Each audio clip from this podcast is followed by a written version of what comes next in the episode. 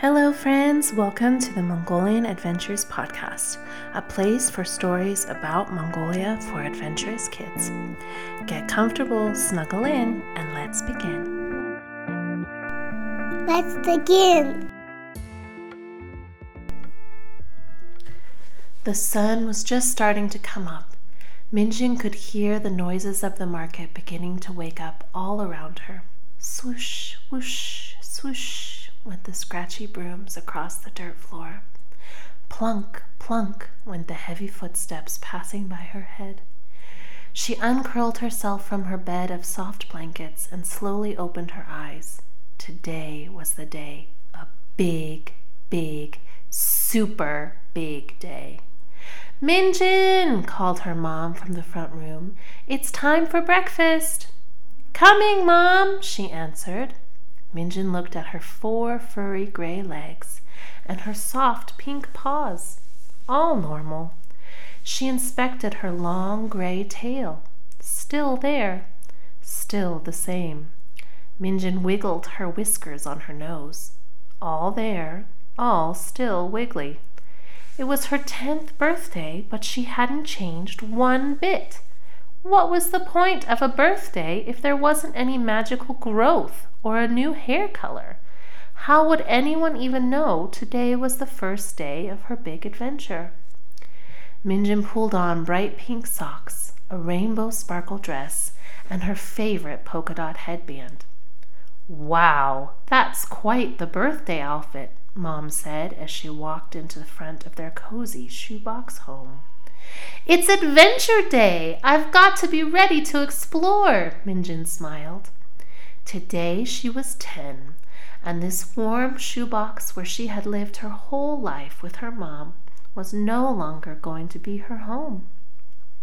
It was tradition for mice to leave their childhood homes on their tenth birthday and decide where they wanted to live for themselves. For ten years, Minjin had been limited to the corner of the market where she lived.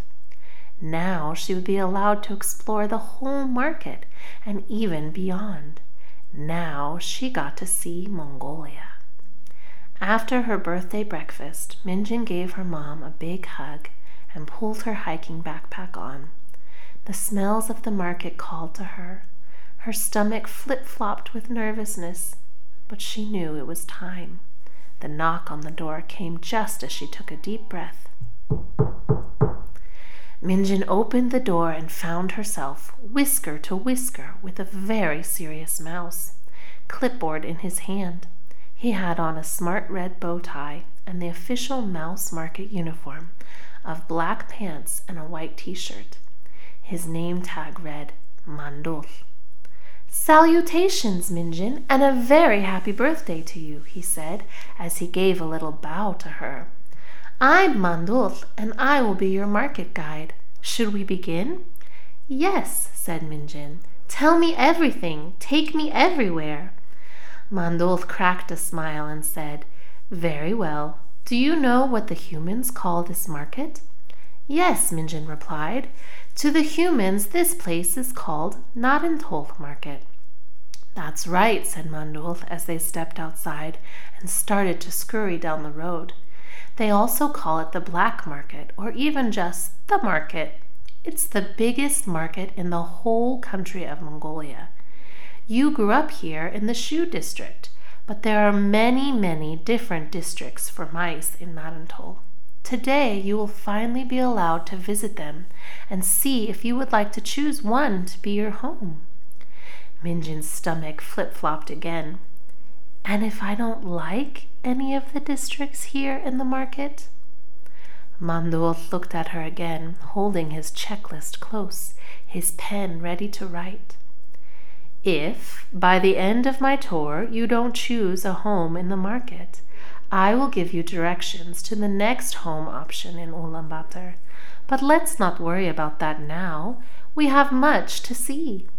The tour began as Mandul led her out of the Shu district and into district after district of the never ending market. There was the furniture district, where Minjin could find a wooden cupboard for her new home, or a hidey hole in a couch. Not cozy enough, she thought. There was the jewelry district, full of glittering silver and gold, and humans sitting behind tables showing off their goods. The toy district, the underwear and socks district, the sight of which made her giggle. Humans had such big body parts.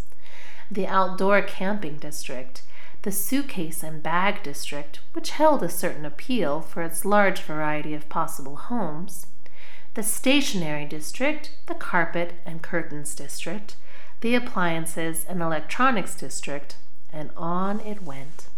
Minjin couldn't believe how huge Narantuul was. Mandul interrupted her thoughts as they observed humans stomping around with their bags and carts. And now we have come to one of the fanciest and most favorite mouse districts of the market, he announced. The food district! He swept his tail with a flourish and looked at her expectantly. What do you think? Minjin took a deep breath. Hmm, smelling the big smells of cabbage, onions, and heavy bags of flour. I love food just like any mouse, she said, but I want adventure, not competition with all of the other mice. There are too many of us here. Well, almost 100,000 humans come into Narantuul each day. You aren't going to be alone anywhere you go. We've seen almost everything, Mandul said, his whiskers scrunching anxiously. But there are two districts left. Come along.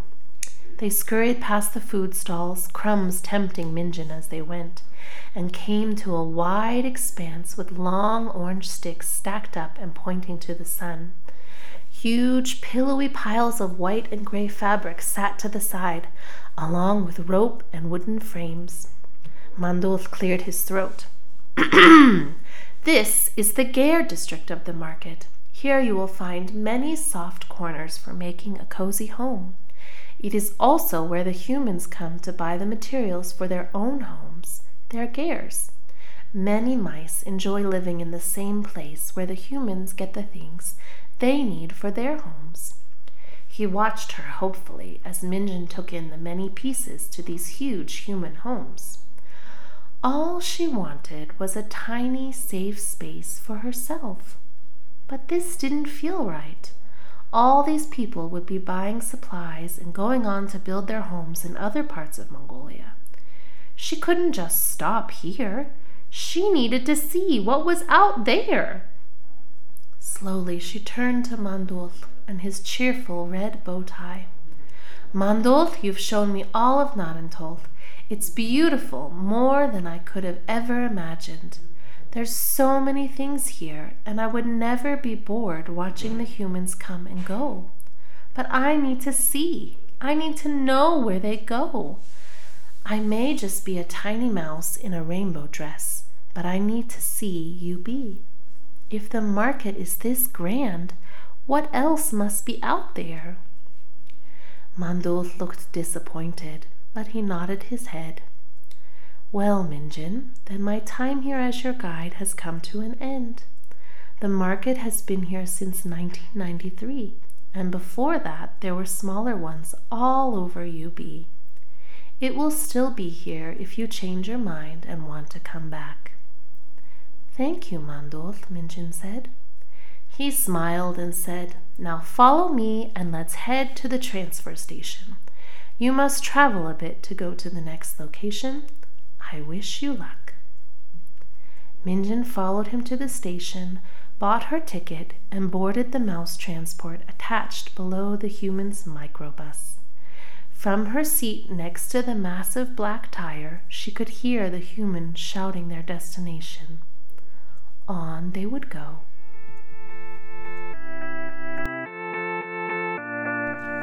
Thank you for joining us on this episode of the Mongolian Adventures podcast. You can find more information about the podcast as well as lesson plans for educators at www.mongolianadventurespodcast.com. You can follow us on Facebook, Instagram, and YouTube at Mongolian Adventures Podcast. And on Twitter, we're at Mongolian ADV Pod. We'd love for you to draw a picture or create artwork based off of today's story. Send us your pictures at mongolian.adventures.podcast at gmail.com and maybe you'll see it featured on our social media. Until next time. May your adventures be big and your dreams even bigger.